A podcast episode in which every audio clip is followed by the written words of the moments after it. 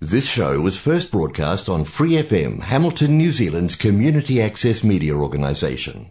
For more information on our lineup of shows and the role we play in the media, visit freefm.org.nz. 怀卡托华人之声，音质天成，悦动人生，伴我随行。怀卡托华人之声，音质天成，乐动人生，伴我随行。 You are listening to Waikato Chinese Voices. Follow our radio, share the world. 您正在收听的是 FM 八十九点零怀卡托华人之声广播电台节目，我们在新西兰为您播音。听众朋友们，大家晚上好，感谢您如约守候怀卡托华人之声。我们的节目正在通过收音机立体声调频 FM 八十九点零和微信公众服务号博亚文创为您并机播出。今晚两个小时的华语播音将由我奥斯卡，还有我的搭档小峰、轩轩为您共同带来。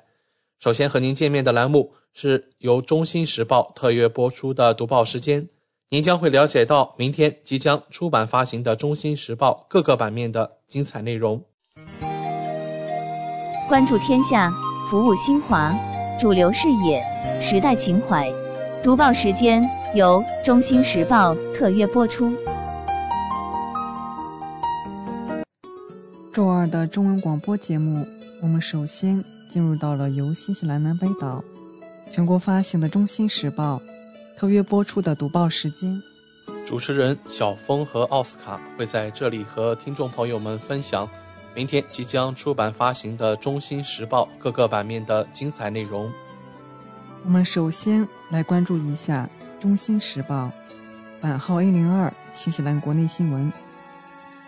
新西兰疫情最新播报：上周报告了九千六百零六例新的新冠病例，另有七十四人死于该病毒，其中有二十二人归因于新冠作为潜在或主要因素，十五人不是由于病毒，三十七人未知。卫生部开始了在近两年半的时间里报告新冠更新的重大转变。转变为每周更新一次数据，本次更新涵盖了九月十三日至九月十八日这一周。每日病例数的七天滚动平均值继续下降至一千三百六十九例感染，与新冠相关的七天滚动平均死亡人数已降至三人。让我们来看《中新时报》A 零二国内新闻第二篇文章。新西兰男子死因确认与辉瑞疫苗有关。经验尸官确认，新西兰男子罗利奈恩的死亡因为疫苗注射引发的心肌炎，是第二例被裁定的疫苗致死病例。二十六岁的奈恩是一名丹尼丁水管工，身体健康。去年十一月十七日，他在自家卫生间倒下。就在十二天前。奈恩刚刚接种了自己的第一剂辉瑞疫苗。据了解，他起初对于是否施打疫苗持犹豫态度，最终下定决定是为了来年三月的婚礼，避免聚会限制。接种疫苗时，奈恩并未被告知心肌炎及其炎症的任何信息，但在接种当晚，未婚妻称他已经出现心悸症状，由于没有痛感。奈恩未及时就医，只是觉得压力太大。那时他们刚刚买下婚房，正忙着装修。十一月十六日，奈恩再次出现心悸，而且症状较上次严重。由于无法入睡，他在十七日凌晨，终于决定和未婚妻一起去看急诊。出发前去了一趟卫生间，没想到就此倒地不起。心肌炎是疫苗接种的罕见副作用。国际数据显示，每注射十万剂疫苗会出现一到十三例心肌炎病例。心肌炎并不常见，可能由多种原因引起，包括病毒感染。新西兰每年约有九十五名心肌炎患者前往医院就诊。心肌炎可治，如症状发现较早并及时干预，效果更佳。验尸官今早公布了他的首份死因调查。确认疫苗导致奈恩死亡，他的死因为心肌炎，因接种辉瑞疫苗引起，但调查尚未结束，还没有查明死亡的完整状况。相关部门安全报告显示，截止八月三十一日，三例死亡疑似与辉瑞疫苗引发的心肌炎有关，其中两例正在等待验尸结果，另有八例正在接受调查。下面来关注《中新时报》八号一零二下一篇文章：梅西大学惠灵顿校区举办中国学生学者联谊会成立大会和中秋联欢活动。二零二二年九月九日，梅西大学惠灵顿校区中国学生学者联谊会成立大会在该校惠灵顿校区音乐学院礼堂举行。部分在校中国留学生代表、惠灵顿维多利亚大学学联及公派学联代表等参加了本次活动。董志学参赞出席成立大会并致辞。董志学参赞对梅西惠灵顿学联的成立表示热烈祝贺。他指出，中国是新西兰最大的留学生来源国之一，今年是中新建交五十周年。双方将举办一系列庆祝活动，鼓励两国学术机构、青年之间的交往，推动双方在教育、文化、科技等领域合作再上新台阶。希望梅西惠灵顿学联更好地服务校区内中国学生学者，丰富大家的留学生活，加强彼此交流和沟通，成为联系和团结中国留学人员的重要纽带。身在异乡为异客，每逢佳节倍思亲。在中国传统佳节中秋节来临之际，董志学参赞告诉同学们，祖国母亲时刻关心每位留学人员。他代表使馆向留学人员致以节日的问候，并现场发放月饼。驻新使馆教科文处三等秘书万丁现场做平安留学讲座。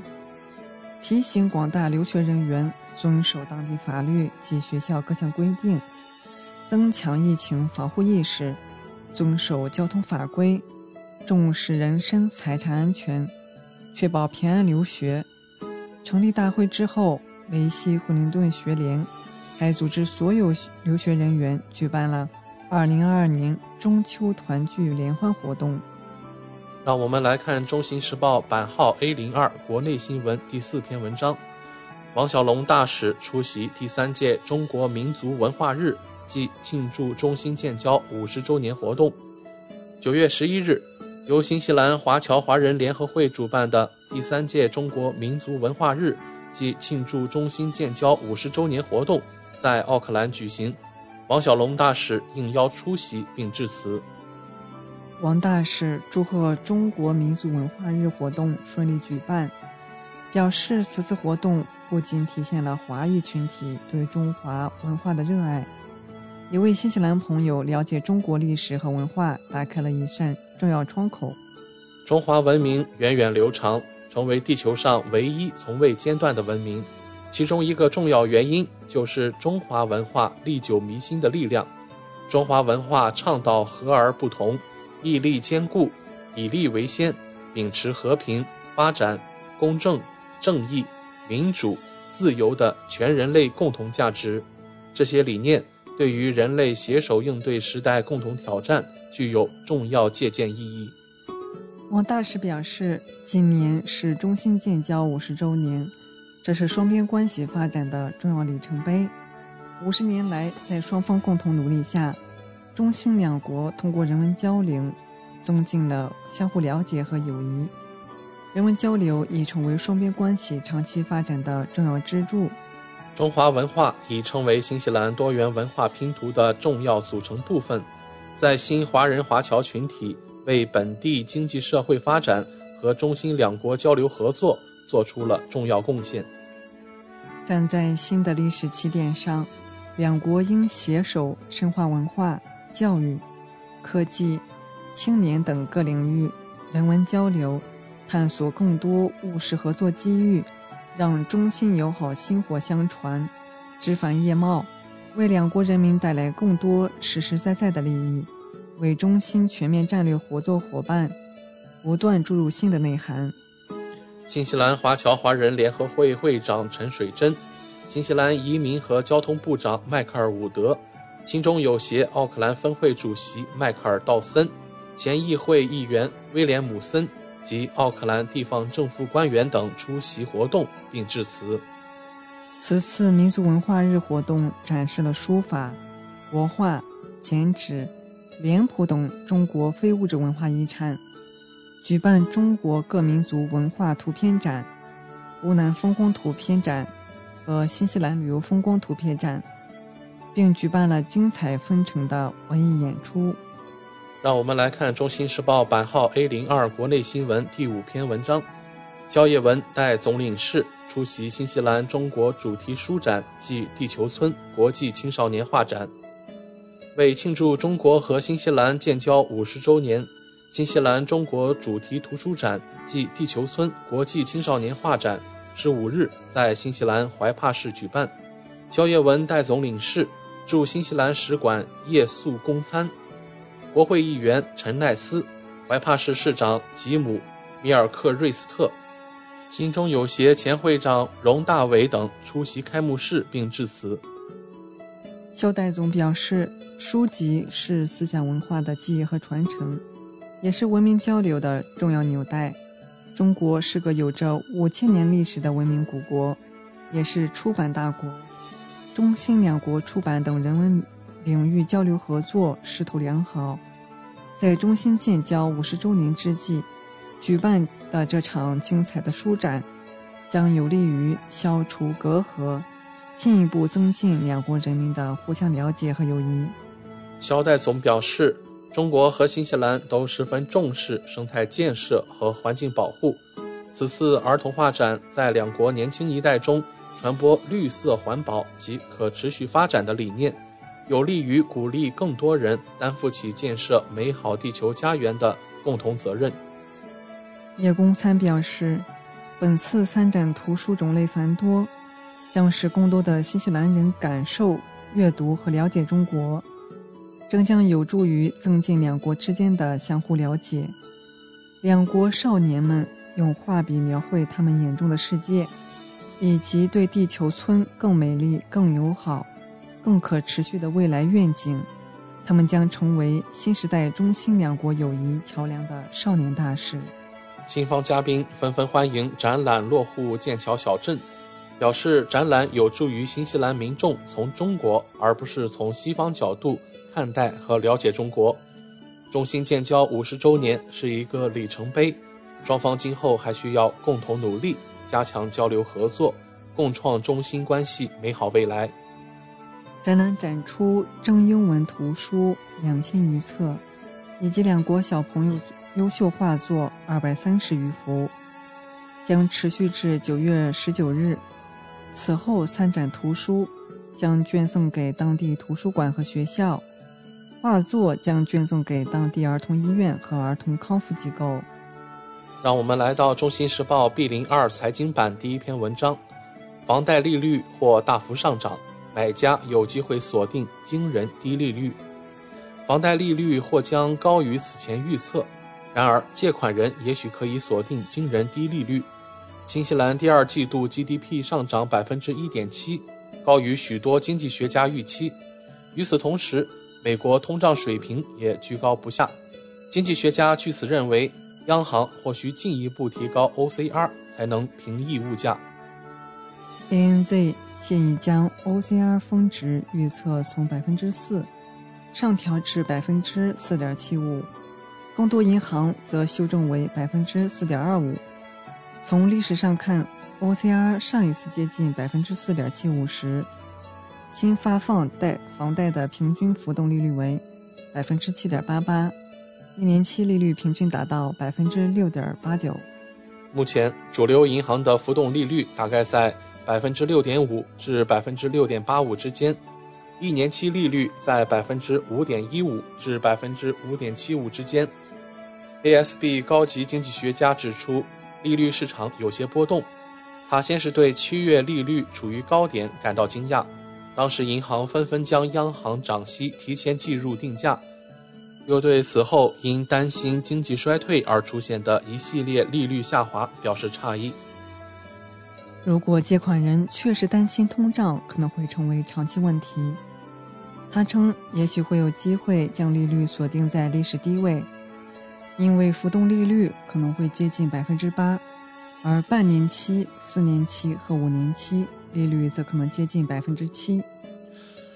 四年期和五年期利率实际在六月就已经达到这个水平，只不过七月有所下滑。我们认为下滑将会逆转。批发利率其实已经有所体现，长期利率也会回到这一水平。预计 OCR 上涨会在未来数月推动短期利率涨息，贷款利率曲线通常与耐克图标类似，也就是一到两年期的利率最低，预计会继续这一趋势。下面来关注《中新时报》财经版下一篇文章：新西兰人士看好中新贸易前景。新西兰丰盛湾九月十六日举办中新建交五十周年招待会，各界人士看好升级自由贸易协定后，中新贸易新机会新前景。来自当地政府、商业机构、华人社区和来访的中国女子七人制橄榄球队，大约一百名参与者参加了周五晚举行的庆祝活动。中国驻新西兰大使王小龙表示，建交五十年来，健康稳定的中新双边关系给两国人民带来实实在在的利益。新西兰在发展对华关系上一直走在西方发达国家前列，创造了多个第一。中国已连续多年成为新西兰最大贸易伙伴。丰盛湾地区一直处于中新务实合作的前沿，期待丰盛湾发挥独特作用。继续推动中新务实合作。西丰盛湾市市长加列维博表示，中新建交五十周年令丰盛湾受益颇丰，未来的合作空间将更加广阔。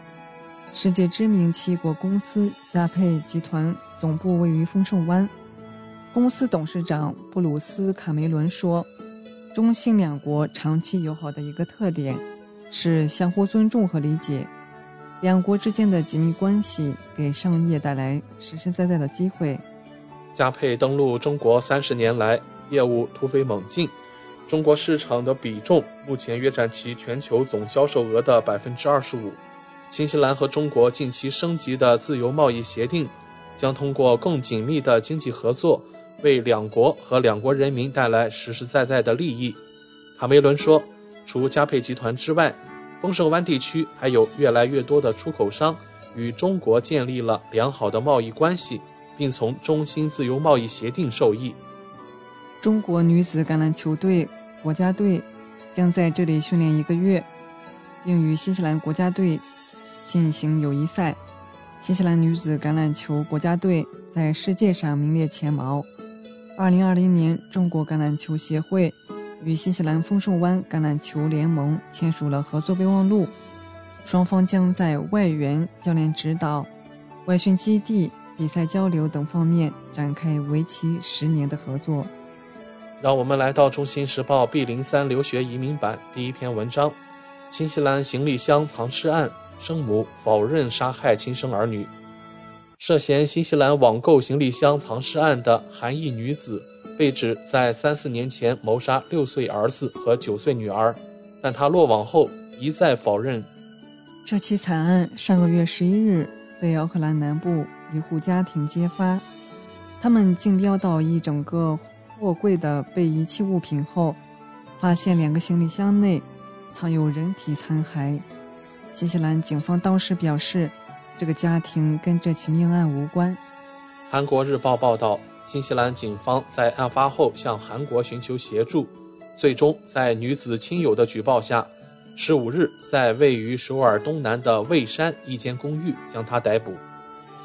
警方侦办后发现，藏在行李箱内的两具童尸是2019年出生的女童和2012年出生的男童。从尸体的腐烂程度推测，他们死后至少被。弃置了三至四年。也就是说，死亡时间可能是二零一八年前后。这对姐弟的母亲是四十二岁的韩裔女子，此前曾长期租用仓库。据悉，女子出生在韩国，十几岁时移民获得了新西兰国籍，在当地与韩裔男子结婚，丈夫在二零一七年因癌症病逝。女子于二零一八年取得最多能在韩国逗留五年的外侨胞签证后，立即从新西兰返回韩国，因此被视为嫌疑最重大的嫌犯。新西兰警方曾向女子母亲在内的亲友打探女子下落，但均未果，最终只好向国际刑警组织求助。在获得通缉令后，与韩国警方展开联合调查。虽然女子在韩国几乎没有认识的亲友，但案件经媒体报道后，一名亲友向警方举报女子就在蔚山，女子最终落网。调查显示，她从新西兰返回韩国后定居首尔，直到今年初搬到蔚山，租住在亲戚的公寓中。女子被逮捕后，不断否认自己失手杀害两名子女。在被移交至首尔高级检察院途中。女子反复对媒体说：“不是我干的。”新西兰警方申请将她引渡回当地面对谋杀指控，并要求她在等待引渡程序完成时继续被拘留。让我们来到《中新时报》C 零二旅游版第一篇文章：新西兰全国将为女王默哀一分钟。新西兰全国将于九月二十六日星期一下午两点。为英国女王伊丽莎白二世默哀一分钟。新西兰总理宣布，为了纪念女王的逝世，全国追悼会活动将于九月二十六日星期一举行。追悼会开始时，全国默哀一分钟。阿德恩说：“这一分钟的默哀是人们团结起来纪念女王非凡的七十年服务的一种方式。无论他们身在新西兰的何处。”我们知道，在全国各地的社区，人们都希望向一位终身献于服务的君主表示敬意。国家追悼会将在惠灵顿圣保罗大教堂举行，总督辛迪基罗夫人将在仪式上发表讲话，总理也将发表讲话。下面来关注《中新时报》旅游版下一篇文章：入境新西兰国际旅客人数迎来突破。入境新西兰的国际旅客人数达到了一个重要里程碑。自2020年3月边境关闭以来，抵达新西兰的海外游客人数月度首次超过10万人。但与此同时，离开新西兰的人数仍多于入境移民，导致截止今年七月的年度净移民人数损失为一万两千四百人，包括八千三百名新西兰公民。和四千一百名非新西兰公民的净损失。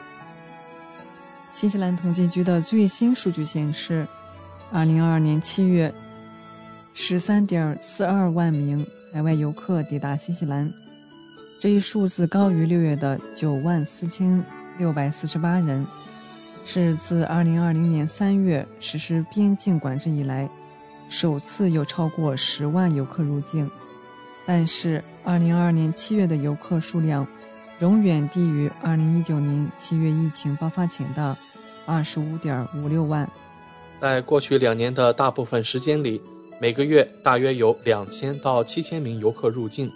去年年中，当与澳大利亚的旅行泡泡开通时，游客激增，但由于疫情形势再度严峻，泡泡被关闭后，人数又下降了。今年早些时候。当边境重新开放时，这一数字又开始增长。自四月以来，澳大利亚人已经能够访问新西兰。之后，英国和美国等免签证国家接种了疫苗的游客也可以前往。七月底，边境全面开放，来自非免签证国家的个人可以与国际学生一起返回新西兰。在七月的海外游客中，百分之五十八抵达了奥克兰机场，百分之二十三抵达了皇后镇机场，百分之十二抵达了基督城机场，百分之七抵达了惠灵顿机场。七月份，大约四分之三的海外游客来自澳大利亚，延续了最近几个月的趋势。人口指标经理说，七月份海外游客数量的增加是受澳大利亚游客人数的推动，同时恰逢澳大利亚学校放假。澳大利亚的学校假期因州而异，从六月下旬到七月下旬不等。今年七月，约有十六点五万新西兰居民结束短期旅行后返回新西兰，这一数字在六月份为六万。其中一个原因是新西兰七月的学校假期。今年七月，百分之四十二抵达的新西兰居民来自澳大利亚，百分之十四来自斐济，百分之八来自库克群岛。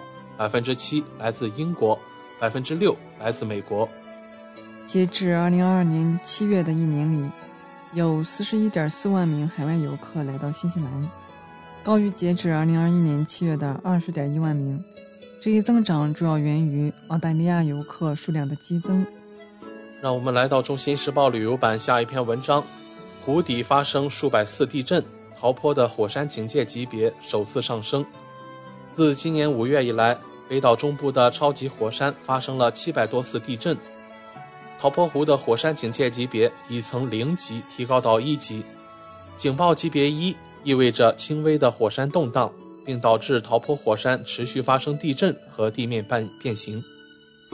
相关部门不断监测陶坡火山和我们其他活火山的活动迹象。值班火山学家史蒂文·舍伯恩说。自2022年5月以来，陶波的地震和变形有所增加，表明火山动乱正在发生。虽然这是我们第一次将警戒级别提高到一，但这并不是陶波的第一次火山活动。陶坡火山最后一次喷发是在公元232年左右。陶坡火山喷发的可能性非常低，地震和变形可能会持续数周或数月。虽然陶坡湖周围地区可能会感到一些地震，但目前只能通过我们敏感的监测仪器监测到变形。相关单位继续积极监测火山。下面来关注《中新时报》四零三房产版第一篇文章：新西兰关键住房指标恶化，业主面临抵押贷款违约风险。据信用评级机构穆迪称，住房可负担能力的持续恶化。意味着新西兰的抵押贷款违约风险也会相应增加。在一份关于新西兰零售银行发行的担保债券报告中，穆迪提到，新西兰的住房可负担能力仍将明显低于过去十年的平均水平，这将对国内住房抵押担保债券的评级产生负面影响。该报告指出，利率上升意味着今年八月。新增抵押贷款的按揭还款将吞噬家庭平均收入的百分之三十九点一，高于去年同期的百分之三十五点四。而在奥克兰地区，新增抵押贷款的按揭还款将吞噬家庭平均收入的百分之四十七点一。此外，全国其他地区的情况也在恶化，并低于过去十年的平均值。报告指出。利率的上涨是住房可负担性下滑的主要因素，也将增加未偿还抵押贷款的违约风险。穆迪表示，根据新西兰五大银行发布的贷款数据，大部分未偿还抵押贷款选用的都是固定利率。然而，多达百分之七十至百分之八十的贷款将于明后两年重新定价。当这些固定利率到期后，借贷人可能会选择将现有贷款延期，或者转向浮动利率。无论如何，利率都会高于之前的水平。让我们来看《中新时报》房产版第二篇文章：第五届进博会新西兰与瓦努阿图展品启运。一艘装载着乳制品、蜂蜜、饮品和手工艺品等来自新西兰与南太平洋岛国瓦努阿图。特色展品的货轮于九月十七日从新西兰最大出口港陶浪加港顺利起航，运往第五届中国国际进口博览会。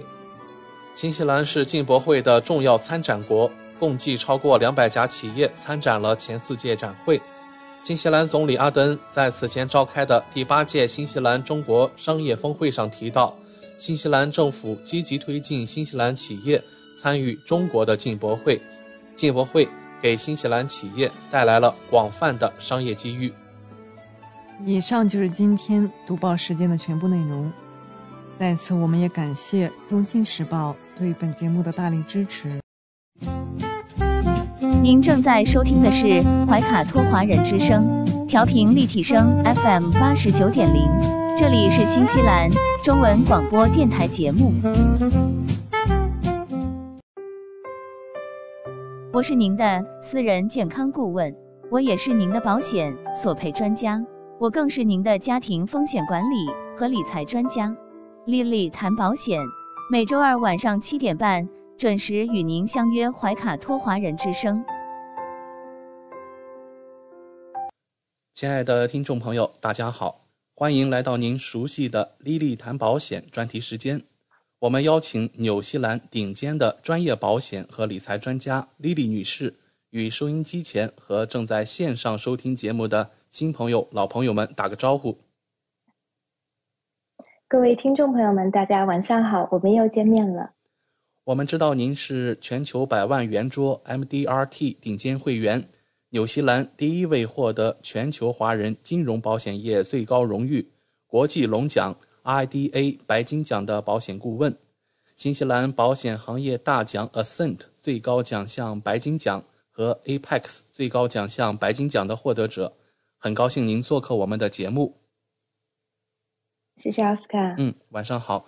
之前的节目中，我们聊到了医疗保险中垫底费的问题。今天我们请 Lily 来跟我们聊一聊保单中的自动更新功能。据我所知啊，保险合同是投保人与保险公司之间签订的具有法律效力的效协议，所以保险合同一旦签订，不是应该固定不变的吗？请问保单条款中的自动更新又是什么意思呢？嗯，对，这个呢，呃，其实呢，自动更新这一个功能呢，我们在英文中呢叫做 Guarantee Enhancement，那中文简单的讲呢就是自动更新。那么自动更新这个啊概念呢，其实它嗯并不是那么的常见，尤其是说大家如果有购买一些海外的这个保险的版本，你比如说，尤其像我们经常接触到看到有一些中国的这些保险。呃，那么以前比如说十几年前买的，二十多年前买的一些很旧的保单，那么它的这个条款呢并没有变动，嗯，因为就像您刚才所说的保。保险合同它本身就是具有法律效应的这个协议嘛，那协议既然一旦签订了的话，大家就应该按照协议上写的去执行。所以从传统意义上来讲呢，过去比如说咱们在中国买过保险，很旧很旧的产品，包括以前比如说很多年以前我父母给我自己买的一些产品，那这样的产品它的保单呢就永远都不会变，它就是这个样子的。嗯，所以呢，可能我们拿二十年前的保单跟今天的保单来比较的话，就会发现原来的保单它保障范围很。少对疾病的这个定义呢，可能也比较严格。随着这个就是这个科技的进步，医学就现代医学的这个发展呢，可能很多保险公司它有更新过他们的保单的这个条款。嗯，所以呢，现在新的保保单它对于这个保险的定义跟以前可能有很大的不一样。所以呢，这个就提到了一个问题，就是我们的保险，尤其说。大多数人购买保险，我们都是长期持有的嘛，对吧？因为保险这个产品，它本来就是一个以防一万一的，就是一个转移风险的一个工具，并不是说我们买了一定三五年我们就要索赔。那很多的人可能十年二十年持有保单，他不一定会索赔。所以等到他索赔的时候呢，可能那个时候他保单中对一些疾病的定义，对可以索赔的东西，跟这个。跟随这个当时索赔情况的时候，医学的一些定义、医学的发展，它就不一样。所以呢，这个时候呢，就容易造成旧保单呢可能不适用于现在的一些情况。那么，所以呢，现在呢，好的这个保险公司，特别好的保险公司，那像这种呢，保险公司很罕见，它就会在我们的保单中呢加这种自动更新的这种条款。意思就是说呢，我们购买了这个保单以后呢，如果保险公司以后推出新的条款，推出新的好的东西，把保险的保障范围扩大。然后把索赔的这个条件，比如说降低，然后呢，让索赔的东西变得更容易、更多的情况下呢，他会免费的把这个新的好的东西给我们旧的客户。那么，在在这种情况下呢，对于我们旧的客户来讲呢，那我们的保险虽然买的很早，但是我们的保单始终处于市就是市场上最领先的这个啊情况下。那么，所以呢，我举个简单的例子，你比如说我自己的保单，那我自己的保单，比如说我买了二十多年了，那我买的这个保单以前呢，比如说很简单，举个医疗保险的例子吧，我买的时候，那个时候医疗的保险呢是不保体检的。我们是不会保体检，体检是写在大免责里面的。嗯，那么后来呢？很多年以前呢，保险公司它做过搞保单的更新，那个时候是 Sovereign 的这个保险公司，因为我自己的保单是在 Sovereign，那么它就加了体检的这个嗯功能，加了体检的保障进去。那我作为旧客户，他也给我，所以我也享受。那么所以我的保险立刻就可以使用，可以做体检。那么这个体检的。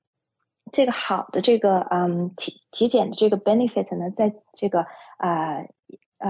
两个月前呢又做过一次更新。以前呢我们的限额呢是五百块钱，现在呢更新到了七百五十块钱。如果我们有加入 Vitality 的话呢，那么它更新呢之后呢就变成了七百五十块钱。所以我的这个保单呢现在也可以做七百五十块钱的这个体检，所以这是一个很好的。还有呢就是比如说我自己旧的保单，以前 N 年 N 年前我以前买的时候呢是没有这个怀孕生产方面补助的，结果后来呢它更新的时候它也给我了。怀孕生产方面的补助，所以呢，比如说在我生我们家老三的时候呢，我们就可以使用它的这个怀孕生产方面的补助，可以去做这个无创 DNA 的检查等等，这些都可以索赔。所以呢，这个就是我旧保单虽然是没有，可是新的他会给我。还有一个呢，就是使用的比较频繁的就是海外就医。我买保险的那个时候呢，可没有海外就医这个概念。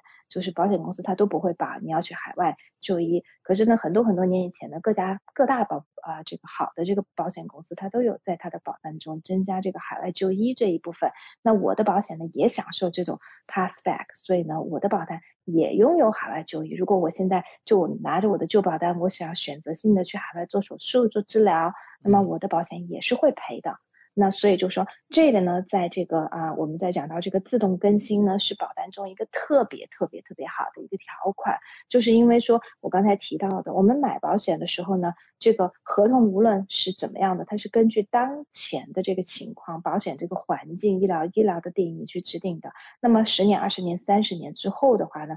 那很显然会发生很大的变化，尤其对疾病的定义，尤其对这个索赔的很多的东西。那么，所以如果保险公司能够在保单中加一个这种 guarantee enhancement，就能够保证我们作为旧客户永远享受到最新最好的东西。另外还有一个呢，就是最典型的例子就是这个，比如说我们的大病保险，大病保险呢也是经常做更新。尤其是说，在好多年前，整个这个医学上的定义对于这个心脏病，说到这个心脏病，以前呢，就是说保险这个行业理赔心脏病呢，绝大多数的保险公司对于心脏病的索赔呢，一定要有典型基金没变化，就是说他这个他在做这个就是测试的时候，他对这个 troponin 生殖酶这个变化要求很高，就是说你必须要达到很高幅度的这个。变化，那么问题就在于是说呢，随着这个医学的这个发展呢，它这个在测量的时候呢，我们叫做 clinical definition，就是就是这个临床的定义中呢，就发现是说经历心脏病的人，他不一定他的 troponin 的这个金基酶的这个变化的幅度能够达到那么大。那么，如果按照保险公司的定义，它就算不上可以索赔，就按照他原来旧的定义。那可是医生又会说你这是得了心脏病，所以就会在索赔的时候造成一个误会误解。病人听到啊，医生告诉我我得心脏病，可是我保险又赔不了，那保单中又写我会理赔心脏病，可是索赔的时候又发现我是赔不了的。那其实呢，在这一点上呢，就是整个这个保险行业就意识到，所以好的高端的保险公司呢，在啊好多年前就已经更新过他们心脏病的定义，就完全心脏病的定义符合 clinical 的这个 definition，就临床定义。那么就是说，这样的话就不容易产生误会，就其实也变相来说是心脏病变得容易索赔。那有的保险公司，尤其像有的银行的保单，我现在都还能看到市面上很多的保单，它对于心脏病的定义就没有更新过，完全没有更新过，还是使用旧的这个心脏病的这个定义，差别就相当的大。也就是说，其实这种东西呢，我们在购买保险的时候，绝大多数客户是不知道的。完全不知道，但是在索赔的时候就会有体现出明显差别。为什么？就是变得一种情况，一家公司能赔，另外一家公司就赔不了。嗯，好的，谢谢李李的介绍。那听众朋友或许会有这样的疑问：保单中的自动更新会导致我的保单条款变差吗？我原来保单中旧的一些好的条款会不会被取消呢？对这个问题呢，也是有的客户他会问到，因为有的客户认为是说，既然是说呢，我们这个保单的条款能够做变化，那你就是可以把它变好，对不对？那会不会变差呢？那也就是说，我这个表保单的这个条款好像听起来没有保障，是不是？就是你既然能变好，你是否能把它变差呢？有没有可能我原来买的东西更好？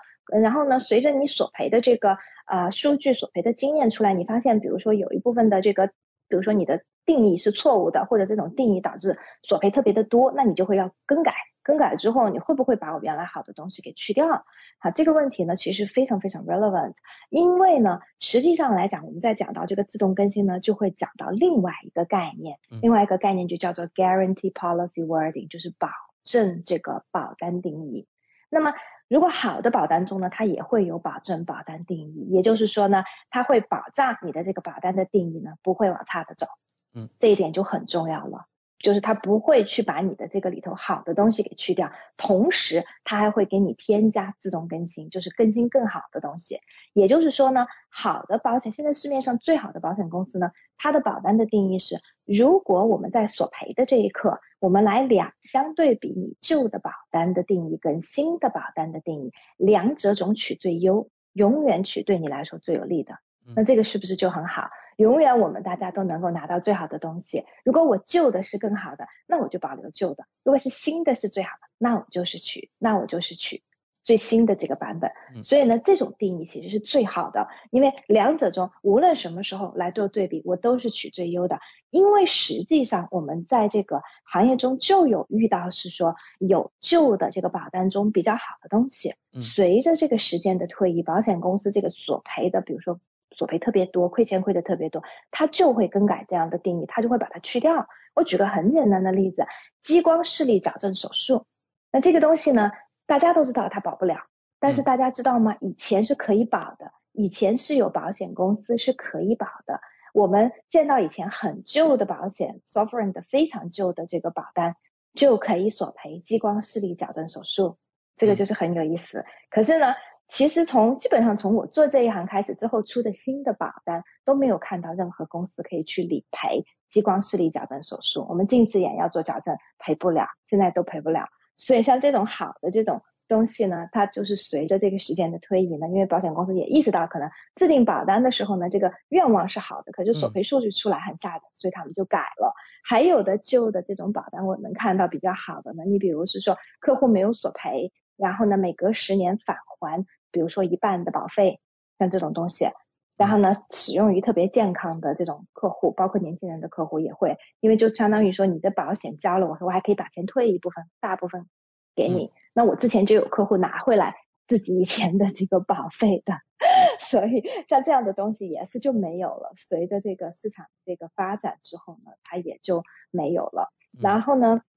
还有就是呢，我们其实也能够看得到，保险呢，就是有保险公司，市场上有保险公司，他会把这个客户的保单变得更差，就是因为他这个客户的这个保单里面呢，他没有带这种保证 guarantee policy wording，就是保证我的这个原有保单的版本的这个定义。那么比较典型的一个例子呢，就是在医疗保险中呢，我们经常能看到 Southern Cross 的这个保单，南十字星的保单。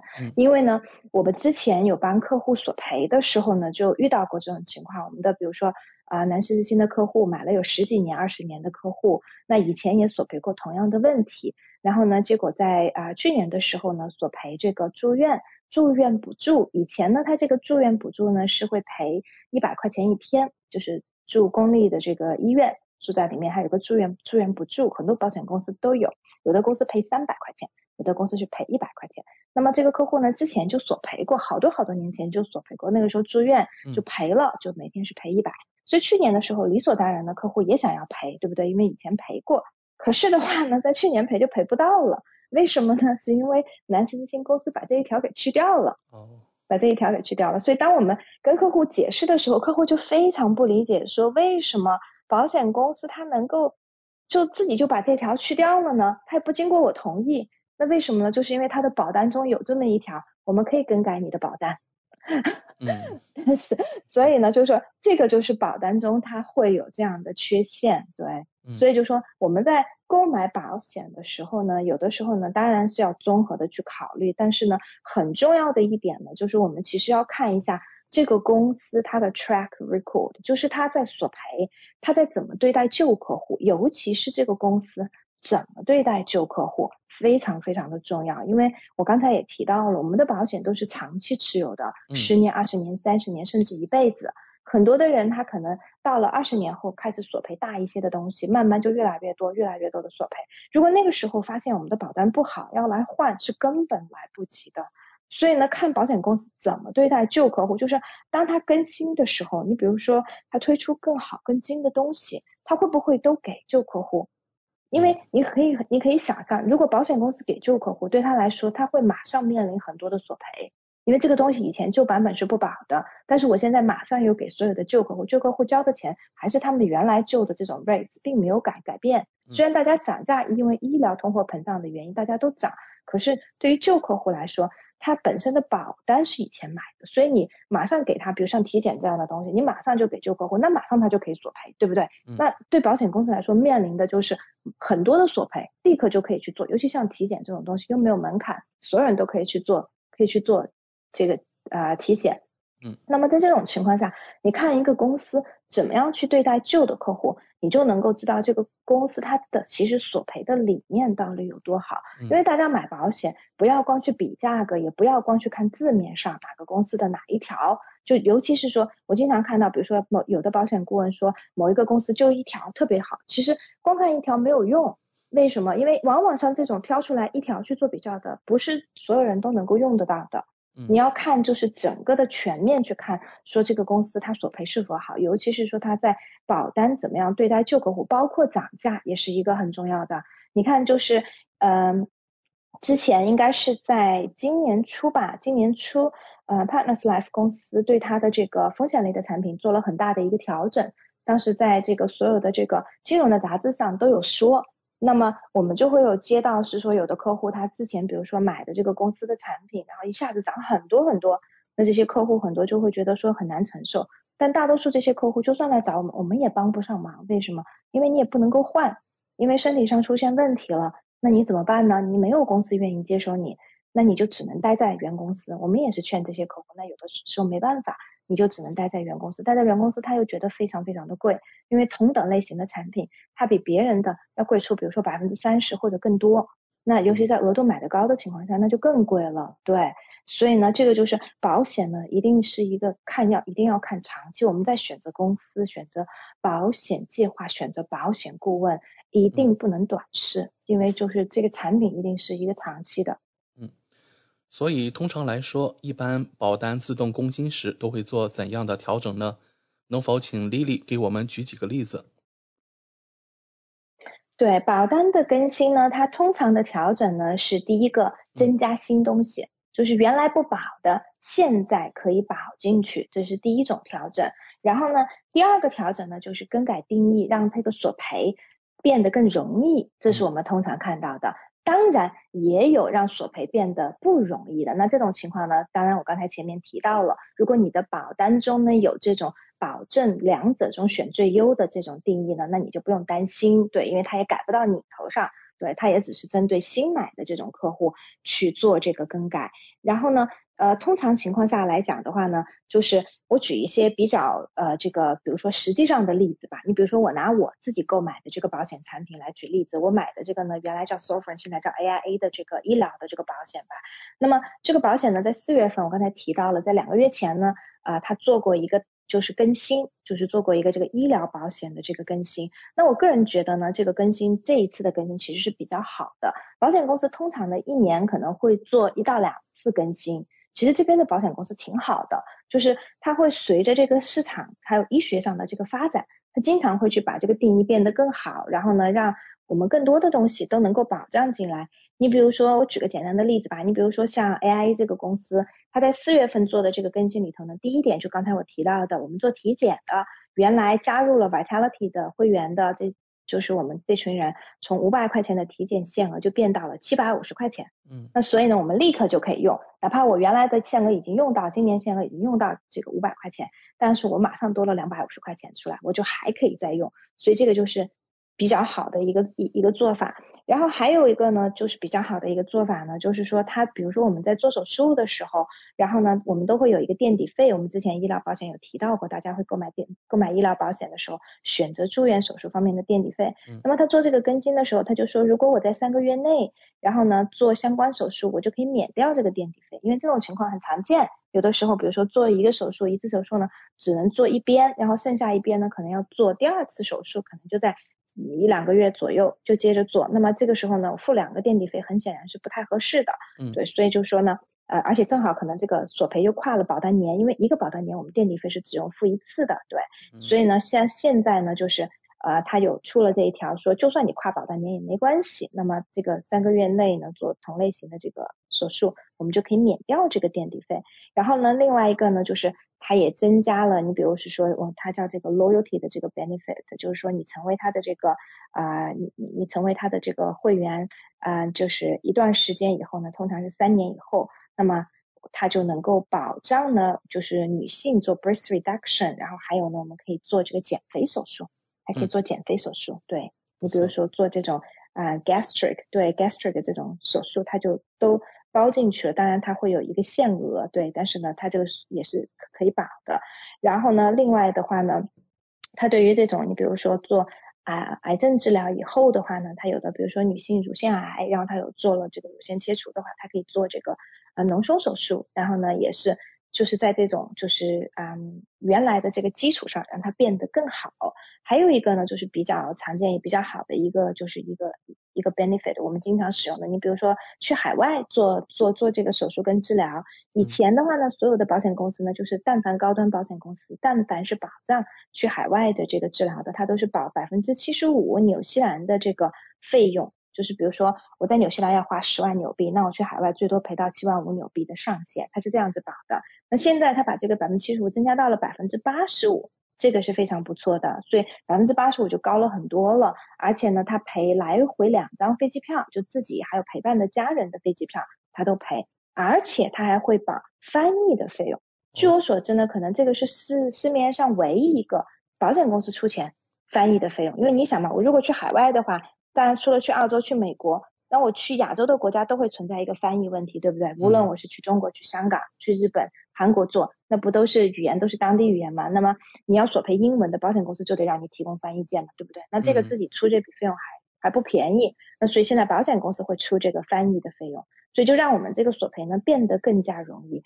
最好的一个，它这个就是它这个保单更新最好的一个呢，就是它对于新生儿最常见的七种。先天性的疾病，它可以保障了，因为以前呢，我们的高端医疗保险公司呢，各大公司它都是对于先天性的疾病，就是刚刚出生前三个月或前四个月出现的问题是不保的，看哪一家公司。你比如说 AIA 是三个月，NIB 是四个月，那么。比如说，有的孩子刚刚出现就出生的时候，他比如说有像鞘膜积液啊、脐颤呐，还有腹股沟颤呐，或者斜视啊，或者是说像这个呃汤太这种很常见，舌系带汤太的话，那你刚刚出生三个月内就发现，那就赔不了。可是呢，现在呢，像这些东西它都可以赔了，哪怕出生之后马上发现的，它就都可以赔。所以这个就自动加到我们新的这个保单里面，所以这一点呢是它的一个非常大的一个改进，我个人觉得其实是非常非常的好。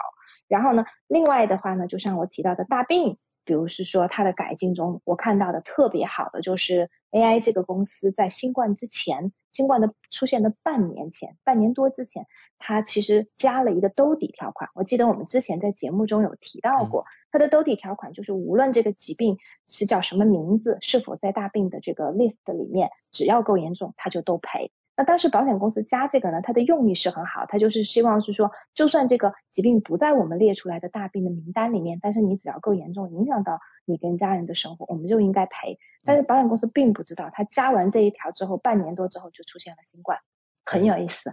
然后呢，新冠就其实新冠本身这个疾病就不在大病的 list 里面，但是呢，你新冠只要够严重，那么就可以赔，符合大病的条件，它就可以赔。所以呢，这个就是我们经常保单更新中能够看到的，保险公司会做这样的调整。嗯，好的，感谢丽丽今晚带来保单中自动更新功能的精彩介绍，和听众朋友分享了最新的业界资讯。选择丽丽就等于选择了一位私人健康顾问、保险索赔专家。家庭风险管理和理财专家，再次感谢您今晚带给我们的访谈节目。谢谢奥斯卡，谢谢大家。如果大家呢对自己保保单呢是否带有自动更新的这种功能呢，大家可以下来呢私下跟我联系，通过添加我的微信，搜索我的手机号码零二一八九六三五八，或者我的微信 ID N Z L E E L E E，可以单独跟我咨询。嗯。谢谢丽丽，我们下周老时间和大家空中电波再见。嗯，大家下周见。跟丽丽买保险，关键时刻从来不会让您失望。听众朋友不但可以在每周二晚间七点半收听到丽丽在怀卡托华人之声的专题节目，还可以在每周出版发行的《中心时报》财经、保险、金融版面找到丽丽的专栏文章和联系方式。我是您的私人健康顾问，我也是您的保险索赔专家，我更是您的家庭风险管理和理财专家。丽丽谈保险，每周二晚上七点半准时与您相约怀卡托华人之声。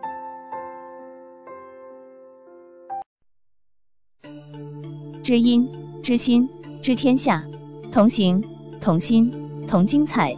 怀卡托华人之声。美文分享栏目《心情物语》，用耳朵倾听你我的快乐，用心灵关注世界的宽广。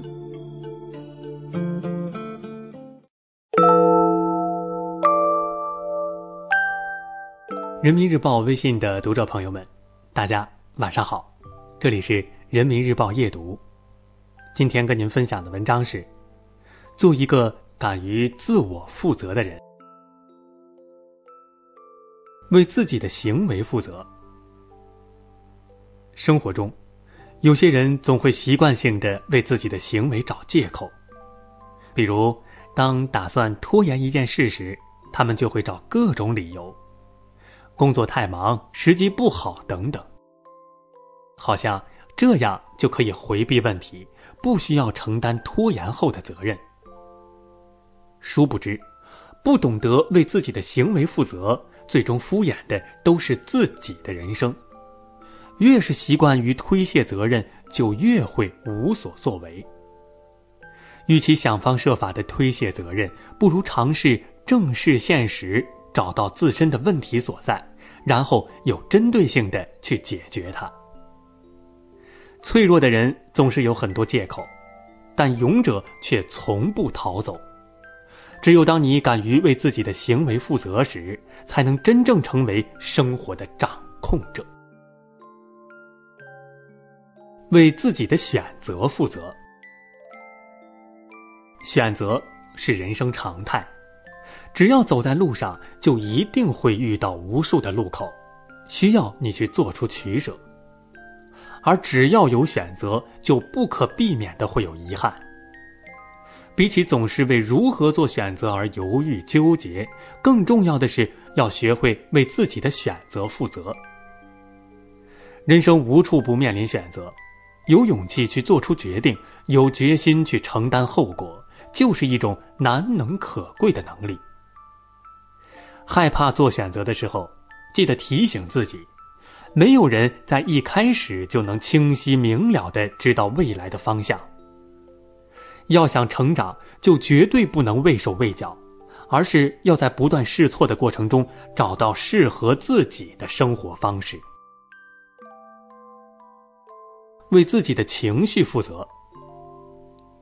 生活中，每个人都免不了会遇到许多烦心事儿，有些人总会抱怨周遭某些人和事儿，要他人为自己的坏心情负责。其实，人难免会有负面情绪。但我们却可以选择如何与他相处。摆脱困境的第一步就是做自己情绪的主人，对自己的情绪负责。感到伤心、委屈或愤怒时，不妨给自己勇气，去面对内心真实的感受。如果不是你的错，那就尽量释然以对，别再拿别人的过错来惩罚自己。如果问题出在自己身上，那就给自己多点耐心，停止单纯的情绪发泄，学会向身边的人正确表达你的需求和想法。能控制好情绪的人，才能更从容的控制好自己的人生，为自己的幸福负责。成长是一个不断自我提升的过程，而学会自我负责，意味着我们终于有能力去正视现实，并不断努力提升自己。在这个过程中。你会发现，没有人能为你的幸福负责，除了你自己。当我们不再依赖他人，不再推卸责任，不再放任情绪，我们才会变成真正能自我负责的人，从此扛起自己的人生，走好自己的路。没有完美的人生，但成熟的人会懂得如何让自己变得更好。你想要的幸福，要靠自己来成全。怀卡托华人之声，音质天成，悦动人生，伴我随行。怀卡托华人之声，音质天成，乐动人生，伴我随行。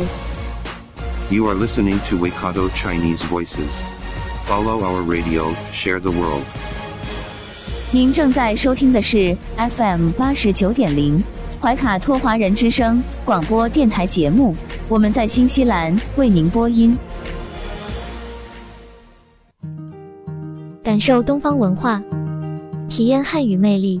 怀卡托华人之声电台主播轩轩主持，中文了不得，让您足不出户，感受地道中文，轻松学汉语，快乐中国行。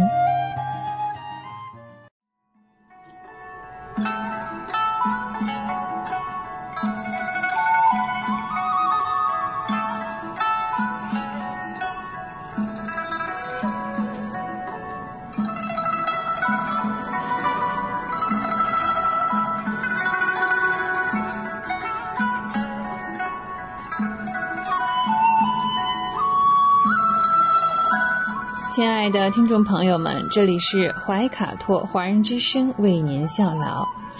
接下来呢，还是轩轩为朋友们带来中文了不得。无论在祖国还是海外，熟悉的乡音总是让人感到温暖亲切。中文不但博大精深，而且好学好玩，很有趣。比如我们这个小栏目的名字“中文了不得”，还可以说不得了，更可以说了得。像这样的排列组合方式，在全世界的语言中恐怕是独一无二的。在每期节目中呢，我们一起来聊一些中国文化常识。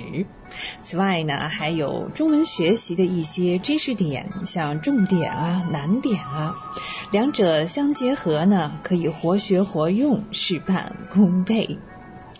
在上一期的节目当中呢，中国历史上的科学发明。嗯，我们已经聊完了天文学和历法，接下来呢，今天我们要介绍的是四大发明之一——指南针，还有指南车。哦，原来车也可以指南哦。哦，指南针呢，也叫做罗盘针，或者是司南，是一种磁针。它的中腰啊是支在罗盘的中点，可以旋转自如。由于磁石的指极性，那指针呢便会自动的指向南和北这两个方向。罗盘针定型之前呢，也是经过了一个长时间的发明和改进的。那最早呢，大约是在战国末期。啊，公元前的世纪啊。我们的祖先呢，已经发现磁石和它的吸铁这种性质啊。那《管子》这本书当中说呀：“上有磁石者，下其。”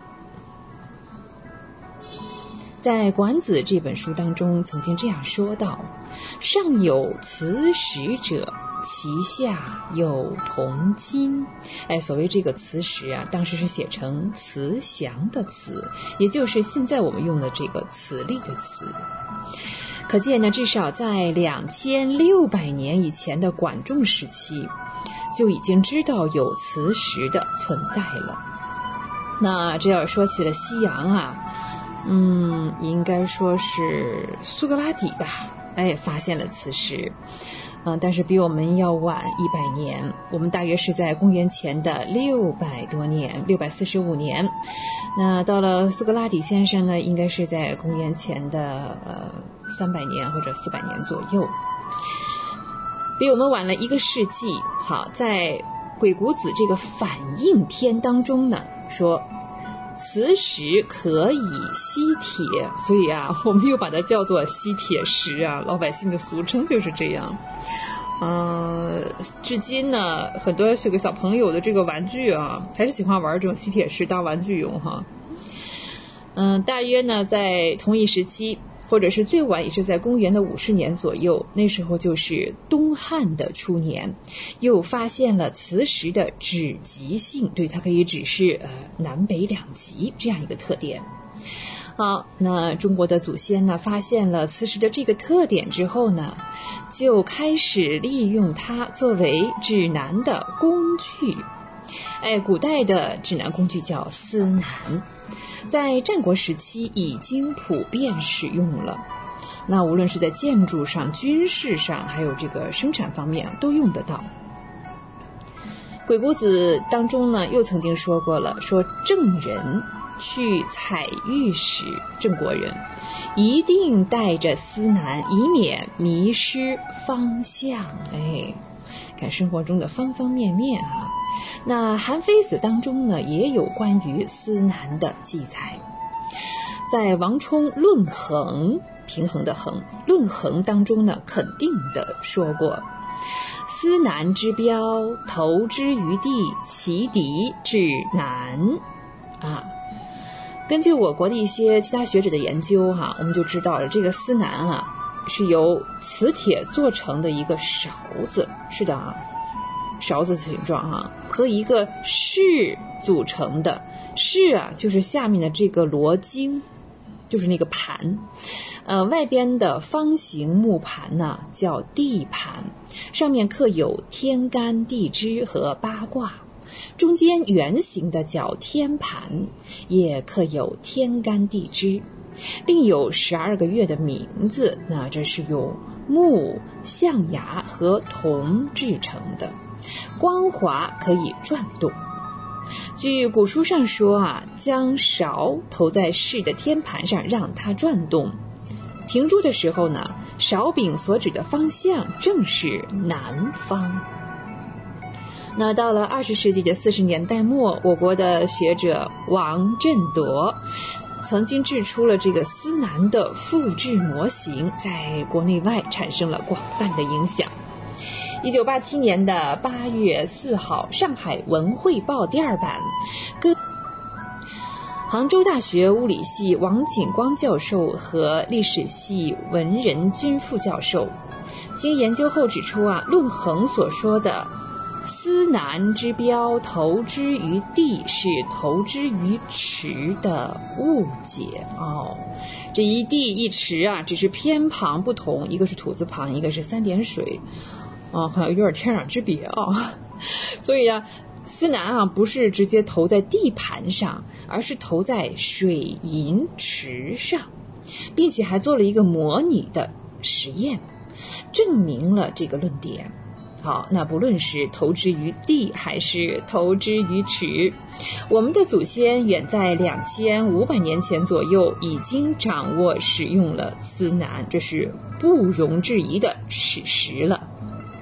由于司南的使用啊，和有条件的这个也是有局限性的。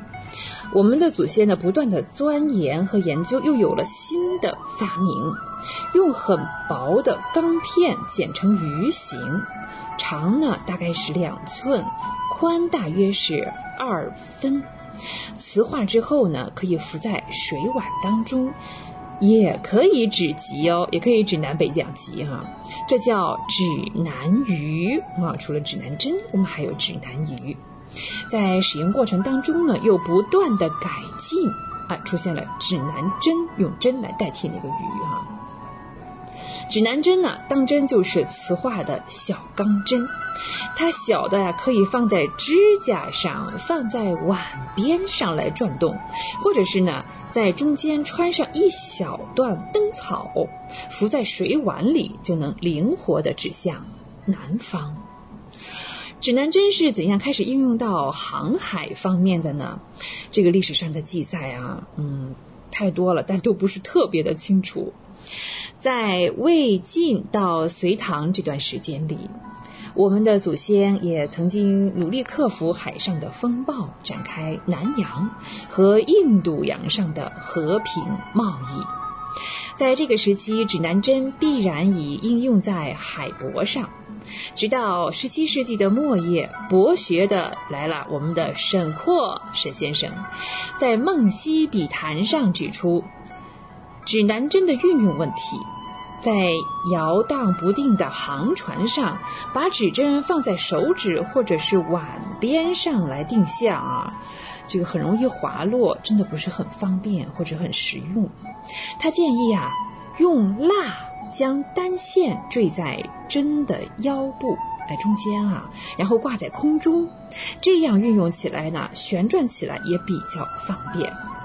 沈括的这种悬挂式的指南针，在基本上就确定了近代罗盘针的构造。沈括还科学地指出，呃，磁针指示的方向，呃，经常是。略微的偏东一些啊，不是绝对的正南啊。那这些呢，和近代科学地磁偏差的观察是完全吻合的。例如，我国在长江流域地磁向东偏两度，就是在汉口一带啊。那到了沿海一带呢，又开始向东偏四度，哎，就是两到四度啊，这样一种情况。那也足见我们的祖先观察事物的精密和认真了。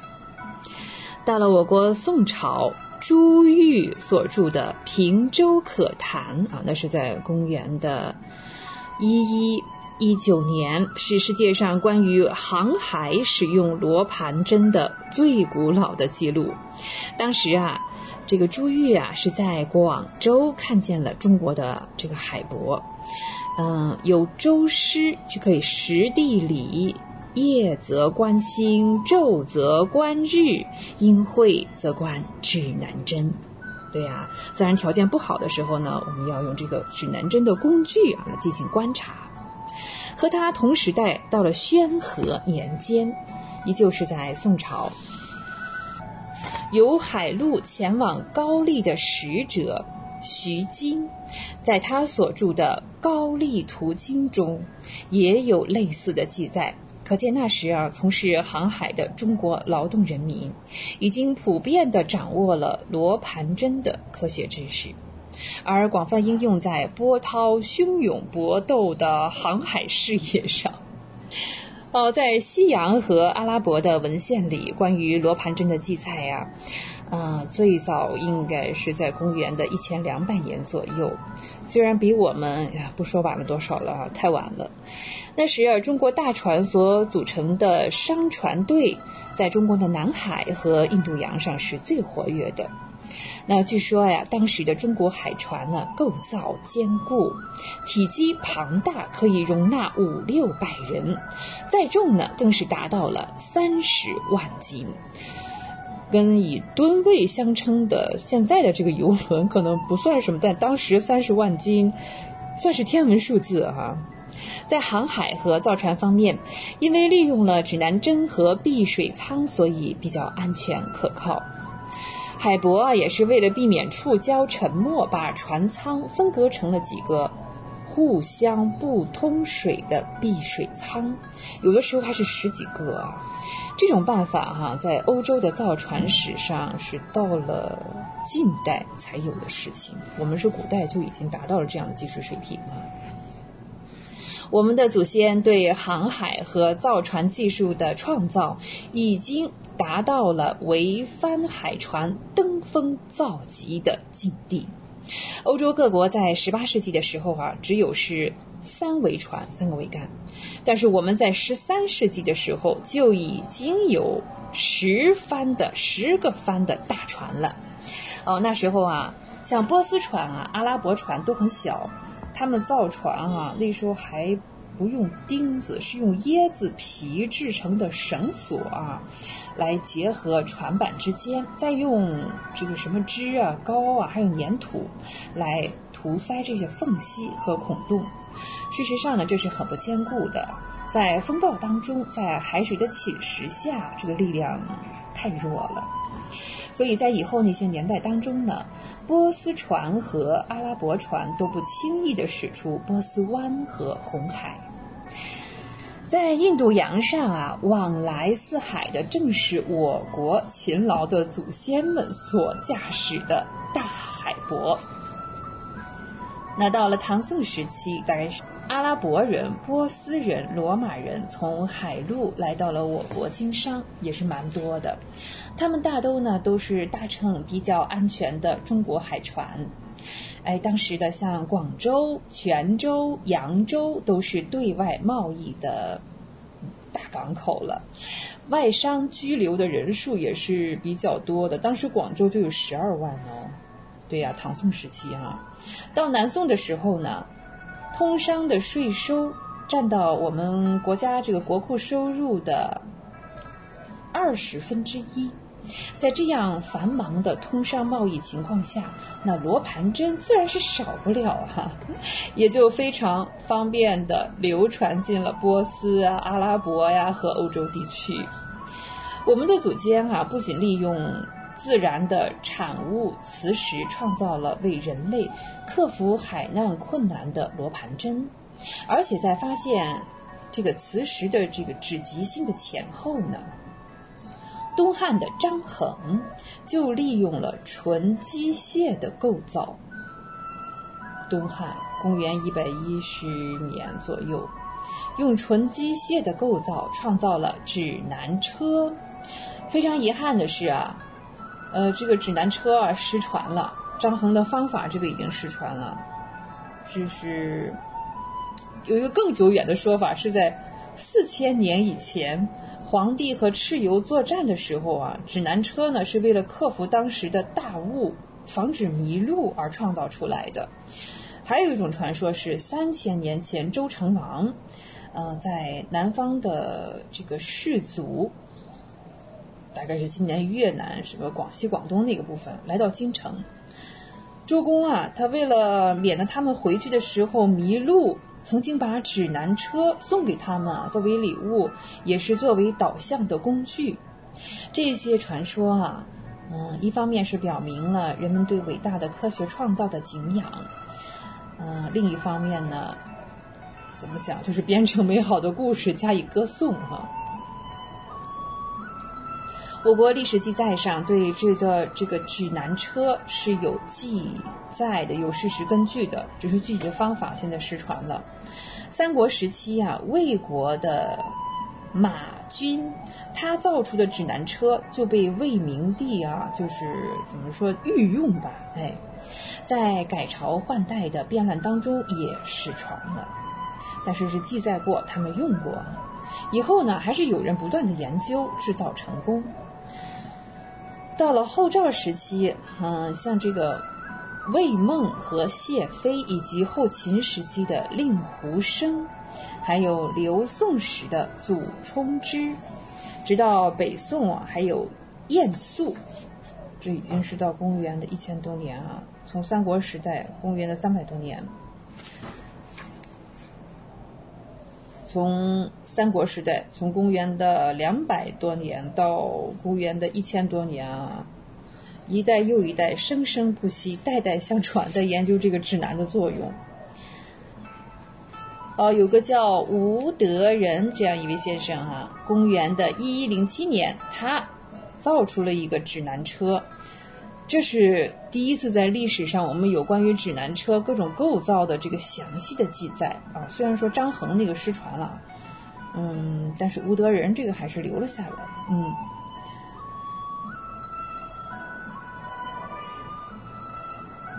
指南车啊，是在车上立一个。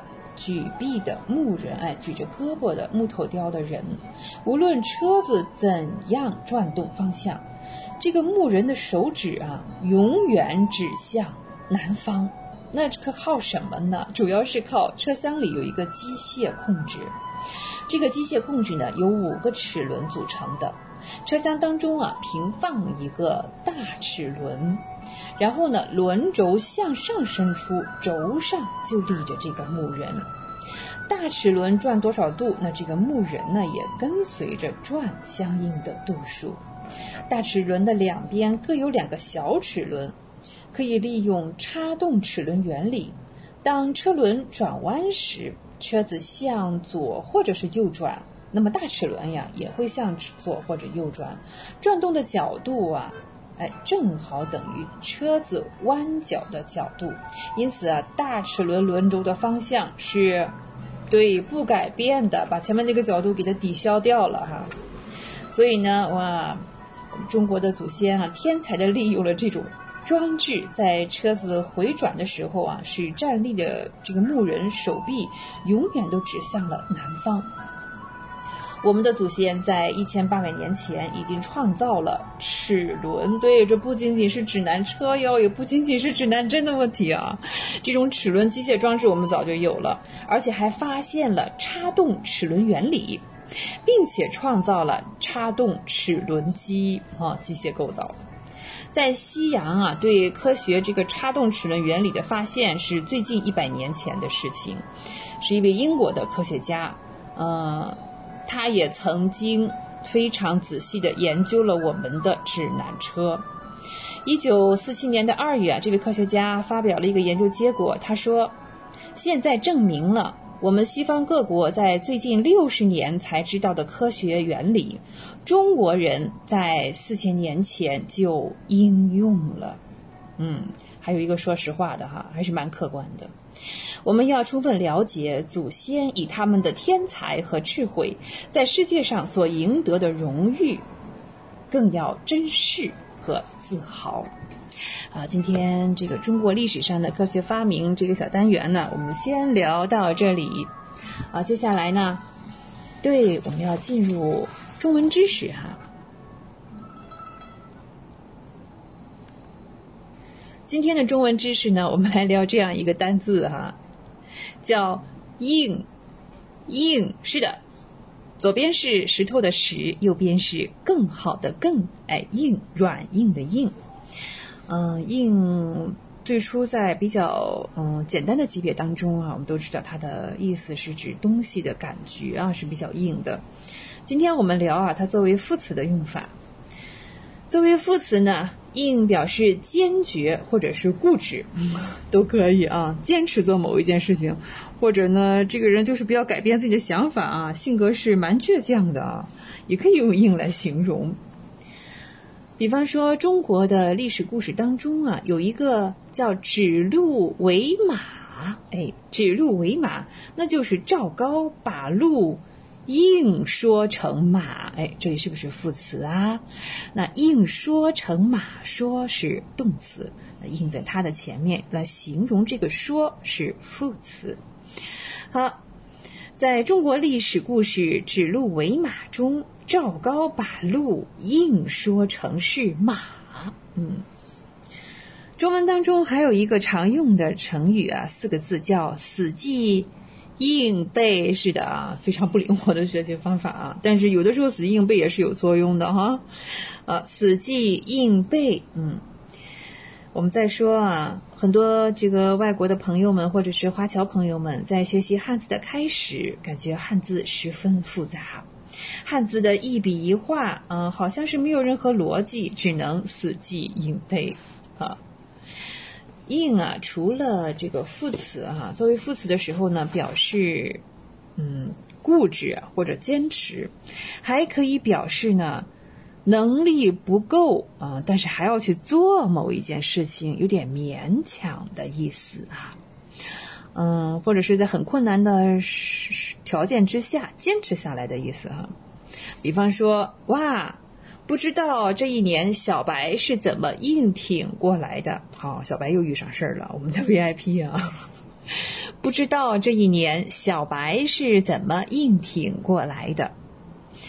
再说啊，我们喝过这个中药的药汤啊，多多少少是各种各样的味道，是苦的哈。虽然中药汤有点苦，可是为了治病呢，小白还是硬把它喝下去了。嗯，虽然中药汤有点苦，但为了治病，小白还是硬把它喝下去了。哦，可能是小白遇到了身体不舒服，是吧？嗯、有的时候呢，比如说有些人喜欢找借口啊，推卸责任啊。嗯，说明明是小白忘了，嗯，他却硬说自己不知道，自己没有听说这件事，有没有这种情况啊？有是吧？哦，明明是小白忘了，他却硬说自己没有听说过这件事。嗯，我们再说啊，快递员的工作是很辛苦的。那习近平主席呢，还曾经亲自的接见过快递员们，说他们是勤劳的小蜜蜂。快递员的工作很辛苦啊，他们也是硬挺过来的啊，一年四季风霜雨雪。呃，无论是酷暑还是寒冬啊，都把我们需要的东西送到离我们最近的地方，真的是硬挺过来啊！特别疫情期间呢，嗯，很坚强的一群人啊。好，再接着举例子哈。好，聊过“应”这个字哈，接下来我们来聊一个词吧，叫“偶然”。偶然。偶然呢是一个形容词啊，当然也是副词。我们先来聊它作为形容词，表示呢事情发生在意料之外，哎，预料之外的，预先没有想到会出现，或者是在一般的规律来看不可能发生的事情，哎，但是它偏偏就是偶然的发生了。我们再看啊，作为形容词，我们经常会这样讲。哦，怎么认识的？哦，偶然的机会，啊，是的哈，这个于千万人、亿万人当中，我认识了你哦，或者是听众朋友在这么多的广播栏目当中呢，选中了我们怀卡托华人之声的栏目，啊，这是偶然的相遇，我们希望能够成为长久的相伴，呃，一个偶然的机会呢，小白发现了。如果了解汉字的来源和演变过程，再学习它就变得很轻松哦。好，虽然来看啊，桂花偶然也会长成十八米高的大树，但是常识来说啊，桂花是一种灌木，但绝大多数情况下啊，它们都很矮，可能一般是两米左右吧。我们这儿比较常见是两米左右啊。虽然桂花偶然也能长成十八米高的大树，但是绝大多数情况下，它们都很矮。好，我刚才说了，偶然这是形容词啊，嗯，那还是一个副词哦。那副词的时候表示的意思是偶尔、有时候啊，不多的时候，不多见的时候。我们看啊，小白的妈妈专心的织着毛衣。偶然也会抬头看一下墙上的挂钟，啊，这里也可以换成偶尔来使用，是吧？哎，偶尔也会抬头看一下墙上的挂钟。再看啊，啊，我们再来看啊，那些小白生活过的地方，偶然也会出现在他的梦中，啊。实际上，我们有问过啊，自己去到的地方是吧？啊，那些小白生活过的地方，偶然也会出现在小白的梦中。啊，再看啊，偶然的一次见面，彻底改变了小白的命运。啊，偶然的一次见面，彻底的改变了小白的命运。我们再看，哇，你是怎么知道这家店在打折呢？哦，我也是偶然路过看到的，我并不是特意的去啊，只是碰巧了偶然路过啊。哦，你是不是喜欢吃方便面啊，小白？小白说：“嗯，我偶然吃一次。”呵呵。中文了不得，中文不得了。我是轩轩，也欢迎您继续收听怀卡托华人之声的其他栏目。下期节目我们再会，再见。感受东方文化，体验汉语魅力。怀卡托华人之声电台主播轩轩主持。中文了不得，让您足不出户，感受地道中文，轻松学汉语。快乐中国行。您正在收听的是怀卡托华人之声，调频立体声 FM 八十九点零，这里是新西兰中文广播电台节目。资讯全方位，生活零距离，新西兰大小事，有声世界，无限精彩。听众朋友们，大家晚上好。很高兴在这个寂静的夜晚和您在空中电波相会了。现在我们来到了新西兰大小事节目单元，在这里我们和您分享发生在怀卡托周边以及新西兰全国的大型新闻资讯。希望今天的节目能够带给您所关心的、所感兴趣的新闻内容。我是今晚主播奥斯卡。今天的大小事，我们首先和大家分享一则。来自上个周末刚刚发布的民意调查，有关于各党派的支持率。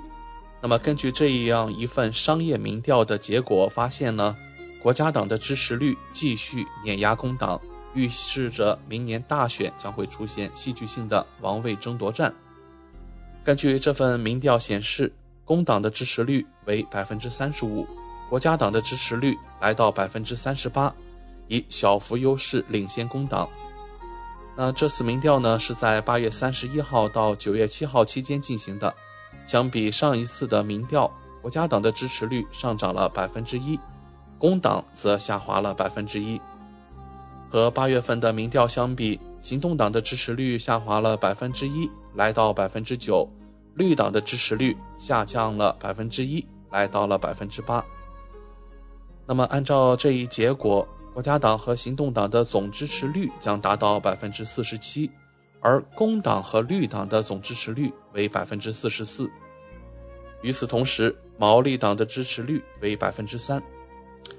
然而，在最受欢迎总理人选方面，杰辛达·阿德恩依旧排名第一，但他与国家党党魁克里斯托弗·卢克森的差距正在逐渐缩小。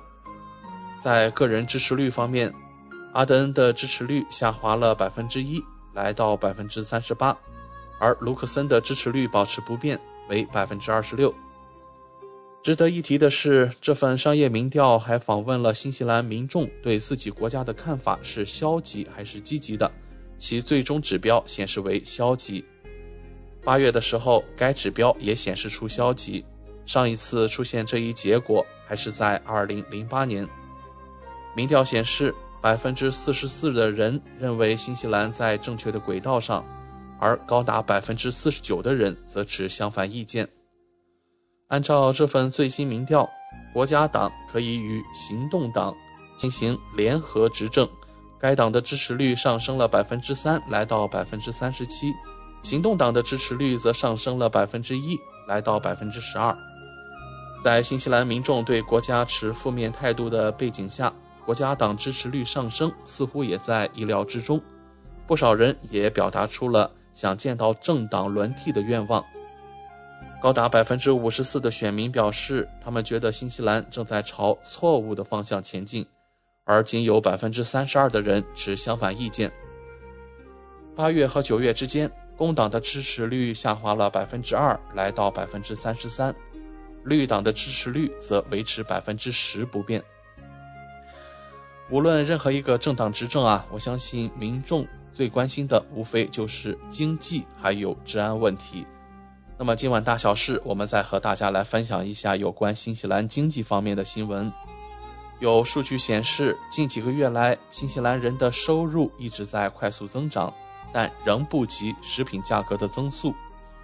在二一年三月至二二年六月期间，新西兰平均时薪上涨了百分之七点二，但在同一时期，食品价格上涨了百分之八点一。根据劳动力成本指数。自二零一八年十二月以来，食品价格上涨了百分之十一点五，但工资仅上涨了百分之六点二。自二零二零年十二月以来，食品价格上涨了百分之八点八，但工资上涨仅为百分之四点六。有经济学家认为，新西兰人很久没有经历食品价格上涨速度快于工资涨幅了。在整个二零一零年代。由于收入增长快于食品价格，人们可以用他们赚的钱购买相对更多的食品。当然，也有例外情况。2000年至2001年，汇率大幅下跌，推高了食品价格；以及2007年至2011年，全球金融危机爆发前，通胀有所上升。经济学家的观点认为。呃，可以这样说，相对于收入而言，目前食品价格的上涨可能让人更感觉痛苦，因为其他因素正在减少家庭的可支配收入，比如利率上升，还有燃油成本高企。此外，通胀率创三十多年来新高，这也意味着2000年至01年以及2007年至11年的历次上涨相比，人们可能更适应当前的食品价格上涨。自从上一次食品通胀在二零零九年达到目前的水平以来，西红柿价格上涨了百分之一百六十二，西葫芦上涨了百分之一百四十八点五，卷心菜上涨了百分之一百三十八点一，辣椒上涨了百分之一百一十八。ANZ 澳新银行首席经济学家认为，食品的相对价格长期以来一直在下降，但现在又开始上涨了。这是由多种因素推动的，包括中国消费者想要更好的食品，增加了对食品的需求，以及全球食品供应面临的日益严峻的挑战。食品的相对价格很可能会继续上涨，对新西兰食品出口商来说是个好消息，但对家庭来说却是个坏消息，尤其是对那些低收入家庭，人们可能是为了买得起的食品而降低消费。根据餐馆的报告说啊，虽然人们依旧外出就餐，但他们会降低消费，购买更便宜的葡萄酒，或者根本不喝酒，以减少支出。同样，在超市，你会看到人们会购买更便宜的食品，甚至连奶酪都成为了奢侈品。人们的生活压力缓解的关键还是在于工资水平的增长。经济学家预测，工资会有相当可观的增长。超市方面的发言人表示说，顾客选择商品会优先考虑它的价值还有可负担性。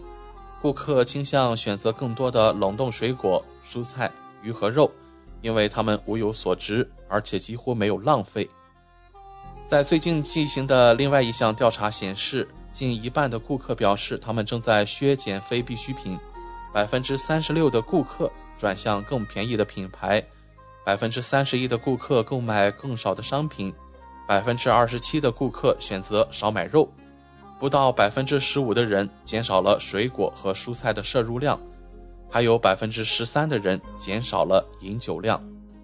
我们刚才和大家提过，无论是哪个政党执政，经济和治安永远是民众最关心的两个首要问题之一。那么关于治安状况呀，我们再来看一看目前是什么样的状况呢？新西兰警方表示，新西兰的帮派人数在两个月内增加了一百八十四人。这意味着什么呢？平均每天我们身边都会增加三个新的帮派成员。如今，新西兰执政的工党政府是否还能依旧当初雷厉风行的作风呢？大家还记得当初新冠病例刚到达新西兰时？政府为了人民的安全，几天之内就强制全国范围内进行封城。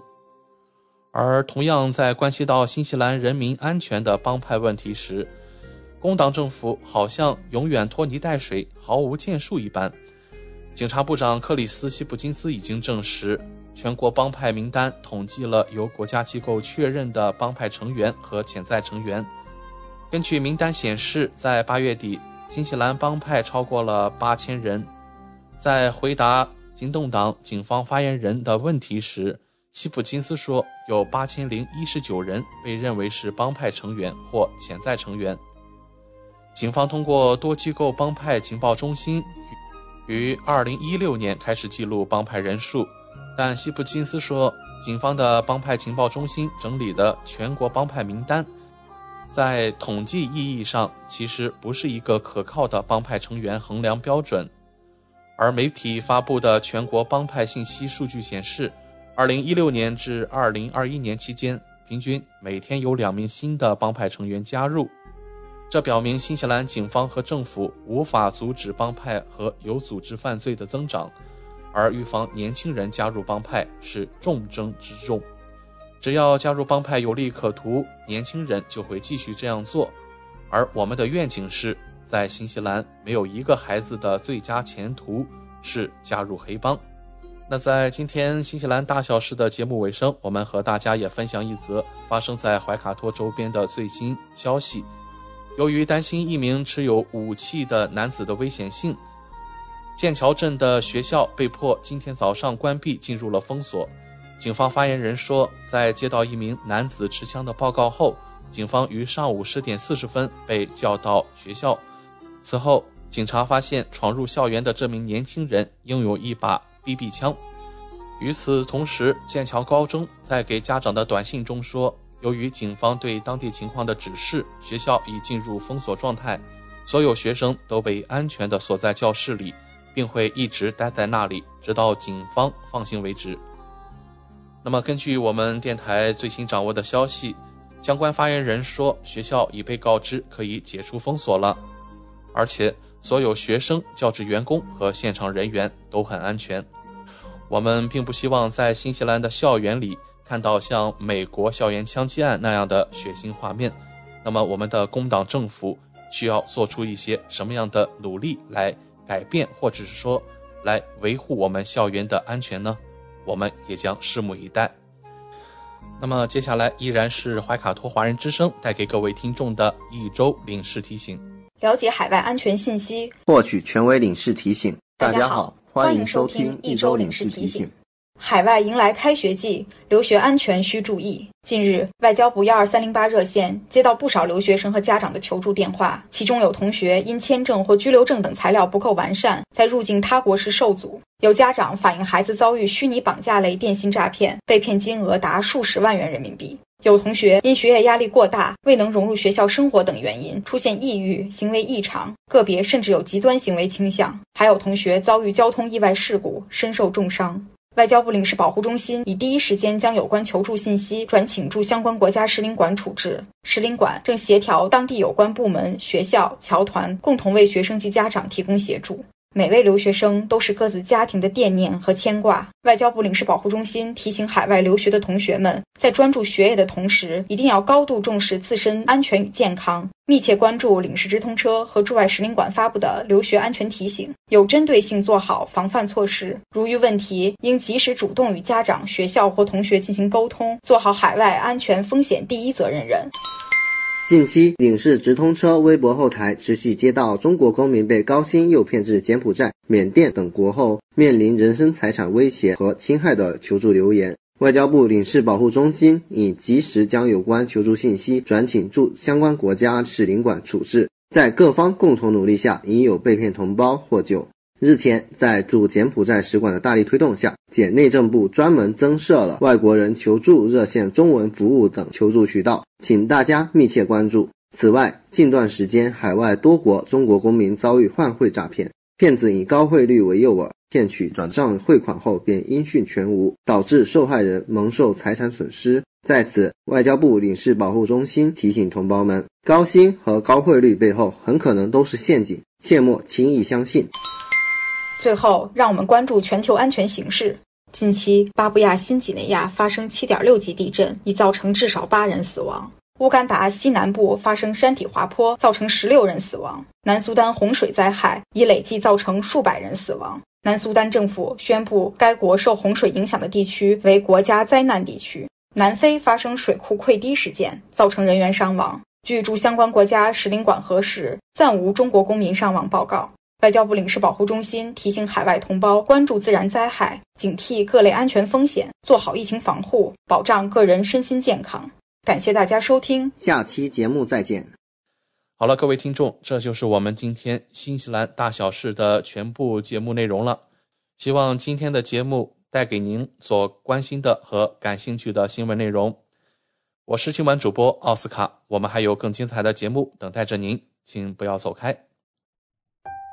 光影随行，戏如人生。怀卡托华人之声中文广播。带给您精彩、经典的影视剧和纪录片分享，让我们与您展开一段胶片之旅，共同陶醉于光影世界。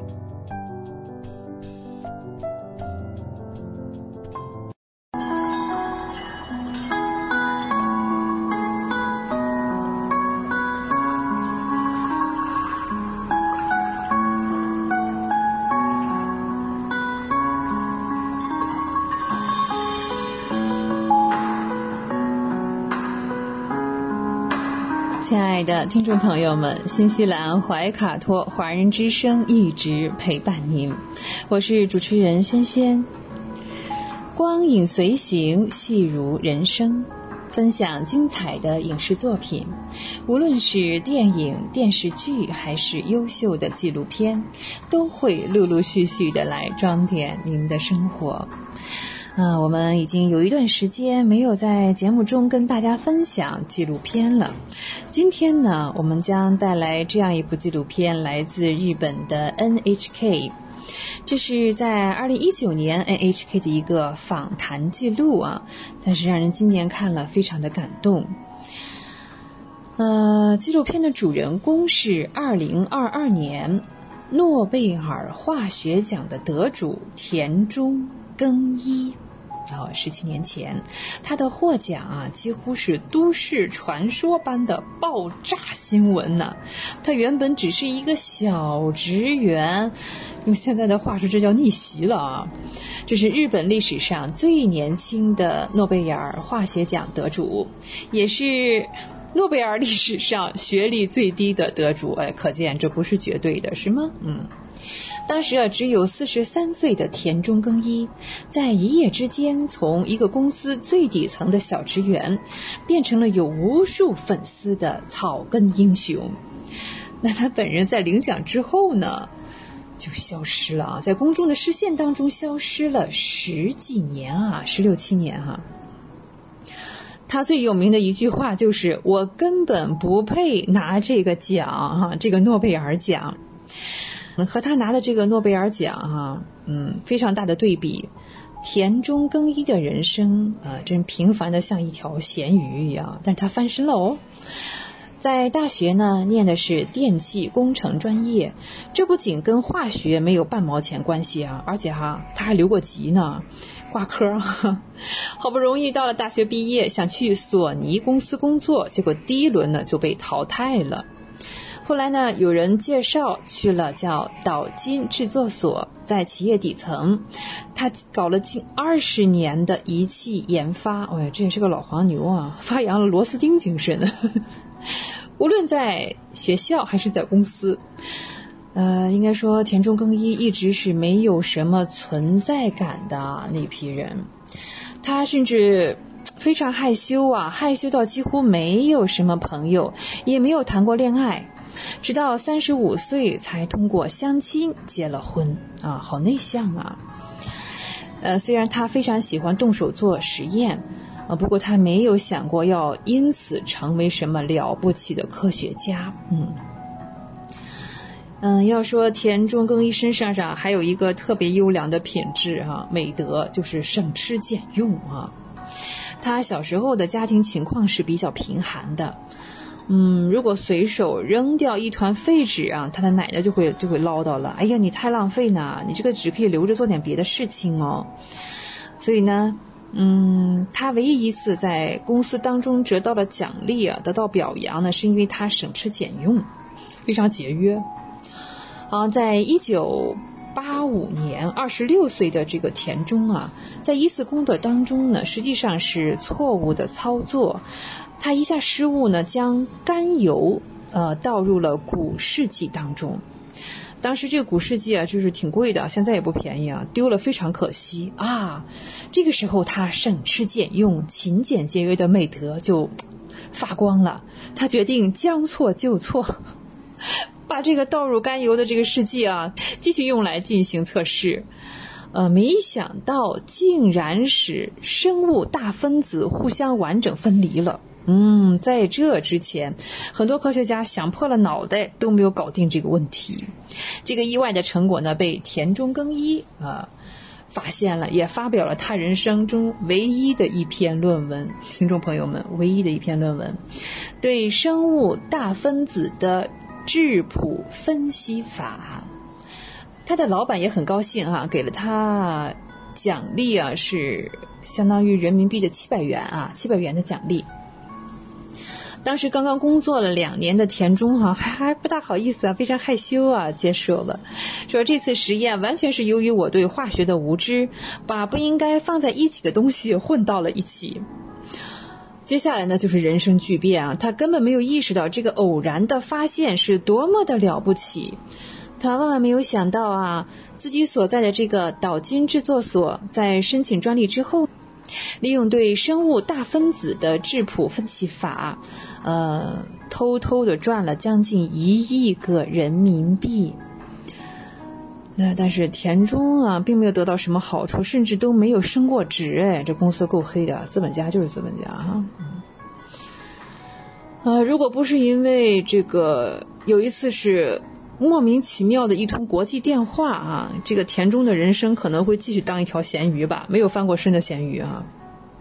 好，在二零零一年的十月九日，像平常一样啊，在公司老老实实上班的田中，是突然接到了一个电话，电话里的人说着英文哦，田中只是勉强的听懂了，Congratulations，恭喜啊，这样一个意思，心里想着，哎呦，这不会是诈骗电话吧？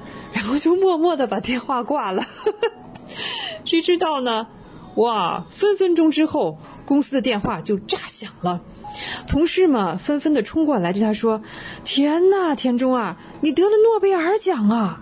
哦，就是这样，哎呀，惊喜不惊喜，意外不意外，没有一点点准备啊！田中更一的名字上了新闻头条，所有的人都在问：这谁呀？这是这人是谁呀？学世界的大咖们纷纷表示：“呃，这个人嘛，我们不熟哎。”当时的日本首相也说：“哇，这是晴天霹雳般的消息！”很快啊，这个爆炸消息在日本的媒体和民众当中啊，就广泛的传播开来。他们跑到了田中更一所在的岛津制作所，想亲眼的见一见这是何方神圣。好在咔嚓咔嚓的闪光灯之下，日本最年轻的诺奖得主啊，这个非常不好意思的现身了，犹抱琵琶半遮面，面对着数不清的摄像机啊、话筒啊，还有人的面孔，从未见过这种大阵仗的田中更一啊，应该说两只手都不知道该放在哪里哦。包括他这个呃田中更一的家人反应也是蛮有趣的。他的养母看到他在镜头上出现，都惊呆了。这、这、这是他吗？这还是说跟他这个同名同姓的人啊？那他的妻子呢？呃，在他接受采访的时候啊，当时的说法是头昏昏的，打来电话确认，问他田中，自己的先生哎，田中，这是这是真的吗？跟妻子解释完之后呢，呃。田中开始面对镜头鞠躬，开口说的第一句话，他的声音微微颤抖着，呃，表示道歉说：“哎呀，今天穿工作服和各位见面，实在抱歉，我应该换一个正式的西装啊。”好，那去领奖的时候呢，他换上了正式装饰的田中更衣，似乎看上去也更加自信了。果然是哈。人靠衣装啊，在领奖现场那样荣耀的时刻，他脸上依旧是那种淡定的哈，全方位无死角的，就是还好像有点头疼似的那种表情啊 啊嗯，他觉得自己配不上这么多的鲜花和这么高的褒奖啊。我我是就是说。用他自己的话说，这是一次失败，创造出了震惊世界的重大发现，真是让人难以启齿。那颁奖之后呢？嗯，田中呢，就像这个明星啊，逃避着狗仔队一样，冲出了重围，然后消失在了人海当中。好，一转眼呢，就是十七年过去了，诺贝尔奖带来的喧嚣呢，慢慢的沉寂了。那在这十七年当中，当年那个啊害羞的获奖者，现在怎么样了呢？在 NHK 这个纪录片访谈当中呢，已经是六十岁、白发苍苍的田中，呃，这一次呢，非常痛快、大方的接受了采访啊，不再是那个扭捏羞涩的小男生啊，哈，大家惊艳的发现哈。对啊，大家呃惊讶的发现，虽然他头发都白了，但是看起来非常的自信和有风度。原来啊，这个一直担心自己配不上诺贝尔奖的田中耕一啊，在获奖之后呢，也曾要有一段焦虑和困惑啊，这个抑郁的阶段。嗯，他和他的上司和同事之间都很尴尬啊，觉得以后应该怎么称呼他呢？对于向来没有存在感的田中耕一来说，这是非常大的挑战。他一直按部就班的继续着自己的人生。嗯，他在一间写着自己名字的办公室中啊，暗暗的和自己又较上劲了。终于有了一个崭新的目标，要成为真正配得上诺贝尔奖的人了。像一个真正的学者一样，田中耕一全身心地扑在提升血液检查敏感度这样一种技术，以更容易的检测疾病这个研究项目当中。那在研究了十五年之后啊，坚持不懈的研究之后，他成功了。呃，在大概是一两年之前哈，非常有名的国际科技期刊《Nature》自然杂志发表了田中研究室的突破性成果。可以提前三十年从几滴血当中呢检测出老年痴呆症的征兆，对阿尔茨海默症的征兆。呃，虽然不知不觉啊，田中耕一熬白了头，但是啊，说起自己的研究成果，田中耕一的眼中啊又闪起了光芒。面对着镜头拍照的时候，他的脸上展现了久违的自信的笑容，当然还是依旧那么淡定啊。从诺贝尔获奖到现在，他用了十七年的时间，怎么说呢？让自己配上了这个奖，和 自己握手言和了啊！呃，走起路来的时候呢，虽然是六十岁的他，也是挺直了腰板。看来这位谦卑的学者也是有福了。田中耕一啊，这是日本的诺贝尔化学奖获得者。好，光影随行，戏如人生，轩轩又要与您说再见了。非常感谢您的时间，怀卡托华人之声与您常相伴。下期节目我们再会，再见。怀卡托华人之声，音质天成，悦动人生，伴我随行。怀卡托华人之声，音质天成，乐动人生，伴我随行。You are listening to Waikato Chinese Voices. Follow our radio, share the world. 您正在收听的是 FM 八十九点零怀卡托华人之声广播电台节目，我们在新西兰为您播音。For more episodes, use the accessmedia.nz app for iOS and Android devices, or subscribe to this podcast via Spotify, iHeartRadio, or Apple Podcasts. This free FM podcast was brought to you with support from New Zealand On Air.